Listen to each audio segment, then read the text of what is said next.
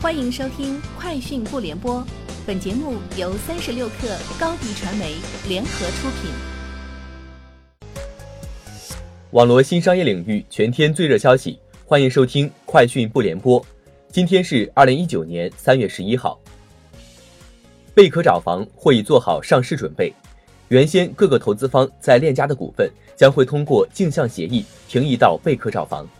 从股权结构上看。贝壳找房将高于链家，腾讯会增持贝壳找房，并向贝壳找房导流。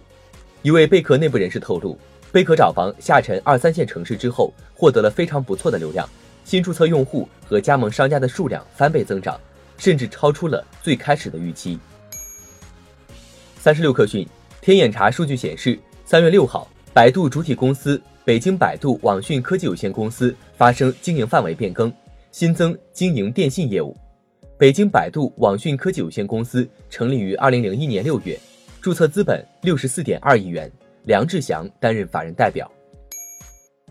三月八号，杭州阿里巴巴创业投资管理有限公司发生工商信息变更，阿里巴巴集团 CEO 张勇不再担任该公司法人代表及董事长，职位将由阿里巴巴 B to B 事业群总裁戴珊接任。对此，阿里巴巴方面回应称。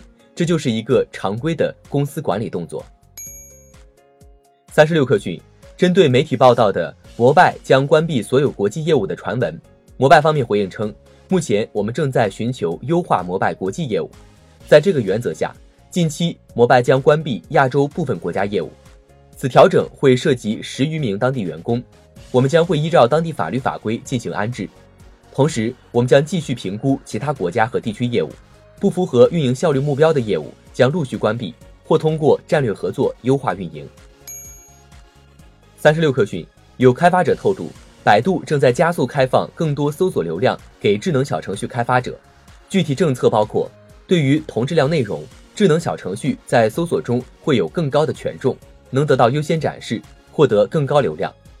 数据显示，百度智能小程序的服务已经覆盖二百六十二个细分领域。月活用户超过一点五亿。目前，百度智能小程序已全面开放申请，开发者可搜索百度智能小程序，进入智能小程序官网申请。携程回应大数据杀熟称，携程绝不存在任何大数据杀熟行为。在复盘中发现了二月二十六号发布的新版本中，在机票预订程序中存在 bug。发现该问题后，携程已于三月十号二十三时紧急修复了此 bug。目前，用户在预订机票过程中将不会再遇到这样的问题。位于天津文化中心的一栋六层的乐天百货店即将关闭，店内护肤品、鞋履、服装的专柜已撤去大半。车店公告显示，该店将于三月三十一号停止营业。乐天百货会员卡积分兑换和乐卡的消费需要在三月三十一号前完成。作为乐天集团旗下零售业务，乐天百货于二零零八年进入中国市场。目前，中国仅剩三家门店。已于去年十一月通过港交所聆讯的新东方在线，在经历了三个多月的等待后，传出新动态。三月七号上午，新东方教育科技集团董事长俞敏洪表示，新东方所投资的在线教育公司新东方在线将于下月在港股上市。以上就是今天节目的全部内容，明天见。欢迎加入三十六氪官方社群，添加微信 super 三十六氪 s u p e r 三六 k 二，获取独家商业资讯，听大咖讲风口，聊创业，和上万客友一起交流学习。